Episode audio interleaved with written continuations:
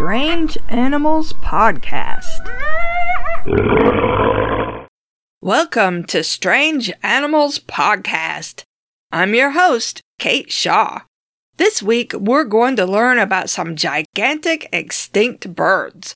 Pranav wants to hear about Phorusrhacidae, also known as the terror bird. Something called a terror bird is definitely going to be interesting. My brother Richard also tweeted me about some huge extinct birds called pelagornithids, so we'll talk about them too. Both birds were huge and successful, but extremely different from each other. Phorusrhacidae is the name for a family of flightless birds that lived from about 62 million years ago to a little under 2 million years ago. Flightless birds may make you think of ostriches and penguins and dodos, but remember that Phorusrhacids were called terror birds. They were carnivores, and many of them were enormous. Most terror birds lived in South America, with one species known from southern North America. A few newly discovered bird fossils from Africa and Europe may have been close relations of terror birds, but paleontologists are still studying them. Various species of terror bird ranged in size from about 3 feet tall to 10 feet tall, or 1 to 3 meters, and had long, strong legs that made them fast runners. The terror bird also had a long, strong neck, a sharp hooked beak, and sharp talons on its toes. The beak was strong, but the jaw muscles were relatively weak. Researchers think that it ambushed prey and chased it down, then either kicked it to death with its sharp talons, or held it down with its feet and stabbed it to death with its beak. Smaller species may have grabbed its prey and thrown it back down with enough force to injure, stun, or outright kill the animal. It may have swallowed small prey whole and regurgitated pellets made up of compressed fur and bones, the way many modern carnivorous birds do today. Although the beak was strong, it was also hollow. This would have made it weigh less, which meant that the bird could move its head more quickly. Some researchers think that it might also have acted as a resonant chamber, and that the bird could clap its beak closed to make a loud noise to communicate with other terror birds. It had excellent hearing and vision, but a poor sense of smell. Many details about what we know about terror birds come from a single specimen discovered in 2010 in Argentina. The bird lived around 3 million years ago and stood 4 feet tall, or 1.2 meters. It was described in 2015 and is named Scaglia's magnificent bird. I am not going to attempt to pronounce its scientific name, but I'll put it in the show notes along with a picture. Almost the entire skeleton is preserved in stunning detail, including details that hardly ever preserve like the tiny bones that help the eye focus. Studies of the tiny ear bones and other details of the ear indicate that its hearing was most acute at low frequencies, which meant it would have been good at hearing footsteps. It also probably had a deep voice. The terror bird had wings, but they were small and probably only used for display. The wings did have claws, though, and may have been used to fight other terror birds over mates or territory. Young terror birds of some species might have been able to fly, although adults certainly couldn't. The earliest known terror bird, Paleopsilopterus, lived around 60 million years ago in what is now Brazil. It was relatively small, only about 3 feet high or 1 meter. It evolved only a few million years after the non avian dinosaurs went extinct, and its descendants became larger and more fearsome until they were apex predators throughout South America. Kelenken, for instance, grew up to 10 feet tall, or 3 meters, and had an enormous beak, 18 inches long, or almost 46 centimeters. It lived in what is now Argentina around 15 million years ago. It's the tallest terror bird known, but it was more slenderly built than others, so was probably a faster runner. It was only discovered in 1999. Brontornis, however, was the one that puts the terror into terror bird. It grew over 9 feet tall, or 2.8 meters, but it was massively built. It probably wasn't a very fast runner and would have definitely been an ambush predator. Most likely, it hid among trees or other tall vegetation, and when an animal came too close, boom! There's a terror bird! Run! Too late! Arg! It would have definitely killed and eaten you, but fortunately, it lived and died a whole long time ago. Titanis lived in parts of North America, with fossils found in Texas and Florida. It probably stood a little over 8 feet tall, or 2.5 meters. Although we don't have any complete skeletons, so we can only estimate its actual size compared to other species of terror bird. You may find information online that says Titanis lived as recently as 10,000 years ago in Florida, and that it used the claws on its wings like hands to help catch prey. Both these things are wrong, unfortunately. The fossil bones found in the Santa Fe River in Florida had washed out of their original location and were mixed in with much more recent bones and there's no evidence that any terror bird used its wings like hands. Terror birds were descended from birds that could fly, not descended directly from dinosaurs, so its wings were still highly modified for flight. Titanis lived in North America about 5 million years ago.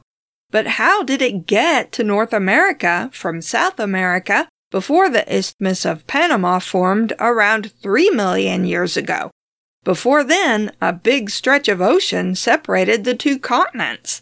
Researchers think Titanis island hopped as the tops of mountains in what is now Central America first emerged from the ocean as sea levels dropped, forming islands. Volcanoes also formed islands in the area, Titanis may have traveled to these islands by swimming or rafting during storms. Terror birds went extinct after the Isthmus of Panama opened up when sea levels lowered.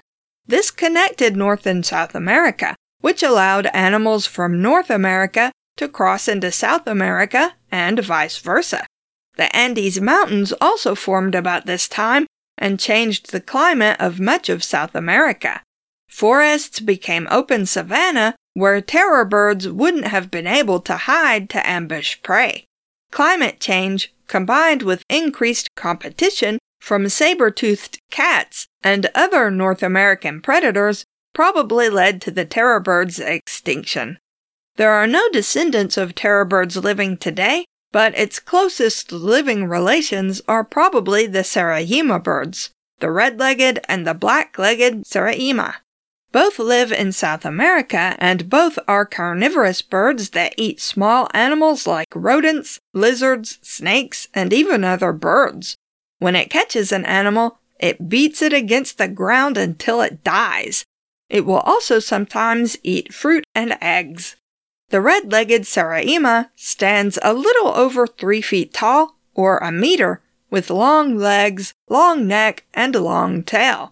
It's mostly brown and gray, and it has a fan shaped crest low down on its forehead, just above the bill. The gray legged Seriema looks very similar, but is mostly gray. The Seriema also has a sickle claw on each foot that it uses to cut pieces off its dead prey so it can swallow them more easily. The Seriema can fly, but it prefers to walk or run. It can run up to 15 miles per hour or 25 kilometers per hour. It builds its nest in low bushes so it can just hop up onto the nest instead of having to fly. It's also aggressive and will attack animals much larger than it is, driving them away from its nest or chicks. Farmers sometimes catch young Seriemas and tame them, then allow them to patrol the farmyard to catch rats and snakes and drive away larger predators. Next, Let's learn about a different giant extinct bird, Richard's suggestion. Unlike the terror bird, pelagornithids could fly. They're sometimes called pseudo-tooth birds because they had teeth, but they weren't real teeth. They were pointy projections of the jaw bones that grew along the edges of its beak and were covered with keratin. Pelagornithids evolved around the same time as the terror bird, around 62 million years ago, and didn't die out until about the same time as the terror bird, around 2.5 million years ago. And like the terror bird, pelagornithids were huge, but in a different way than terror birds. They were seabirds that may have superficially resembled modern albatrosses, but they were much larger. The largest living albatross has a wingspan of about 11 and a half feet, or 3.5 meters, but the largest known pelagornithid had a wingspan estimated at up to 21 feet, or almost 6.5 meters. Its wings were narrow and pointed like albatross wings are. Researchers think that the pelagornithid probably mostly ate soft bodied animals like squid and other cephalopods because its teeth were not very strong. It probably scooped its prey up from the water while flying, like many modern seabirds do, although it could probably also sit on the water and dip its long, strong beak down to catch anything that swam too close. Its bones were too delicate for diving. It may have had a throat sac like a pelican, too. It was probably white or gray in color, and its wings and tail were probably black, which is the most common coloration for seabirds of any kind. It had short legs but enormously long wings, so long that it probably couldn't flap them. Its strongest muscles were the ones that held the wings out straight. It was definitely a bird, of course, but it was proportioned more like a flying reptile, Pteranodon, even though they weren't related. You know what that means, of course convergent evolution. Researchers think the pelagornithid spent almost all of its time soaring on ocean breezes, scooping up cephalopods and fish to swallow whole, and that Pteranodon probably did the same. These days, modern albatrosses fill that particular ecological niche, and the albatross has many similarities to the pelagornithid too. Pelagornithids of various species were found throughout the world, from the Arctic and Antarctic to the tropics. It was extremely successful, and unlike the terror bird, which was restricted to land, it could travel as far as it liked, as long as it had a breeze to keep it aloft. It evolved soon after the non avian dinosaurs went extinct and didn't die out until the beginning of the Pleistocene. What happened then? Why aren't these enormous birds still flying around? The Pleistocene, of course, was the Ice Age, or more properly, the Ice Ages.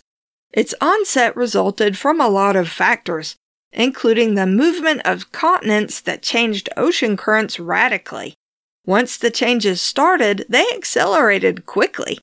As more water froze and became massive glaciers that weighted down entire continents, sea levels dropped and more land was exposed, including the Isthmus of Panama that connected North and South America.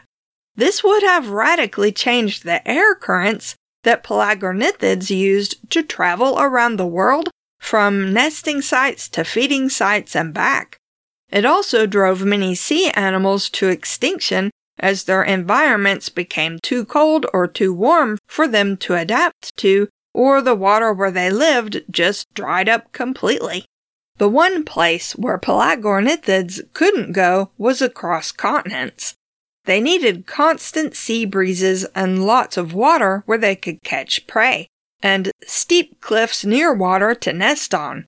As the ecological changes of the Pleistocene became more pronounced, pelagornithids had more and more trouble surviving, and finally they went extinct.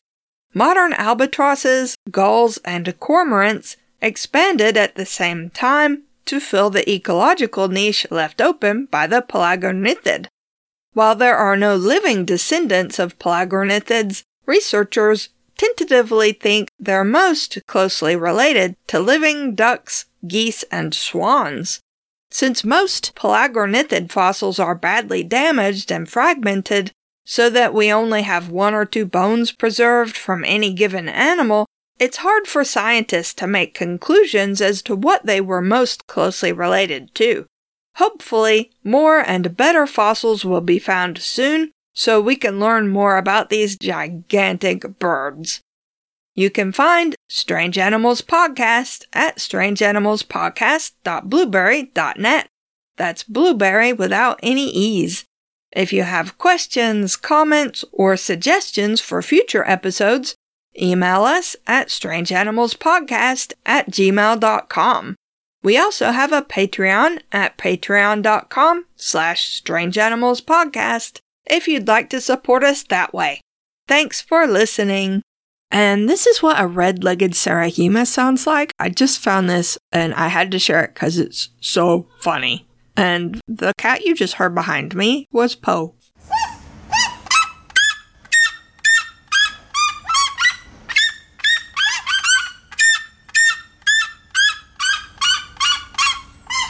Called Pelagornithids. Oh, Pelagon. Pelagornithid. Pelagorn. Called Pelagornithids. Pelagornithids. Pelagornithids.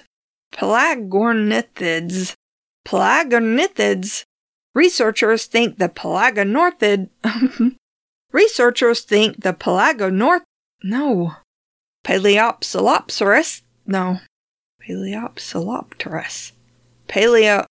Paleopsil. Paleopsilopterus. Paleopsilopterus. That's kind of fun to say, which means I'm probably pronouncing it wrong.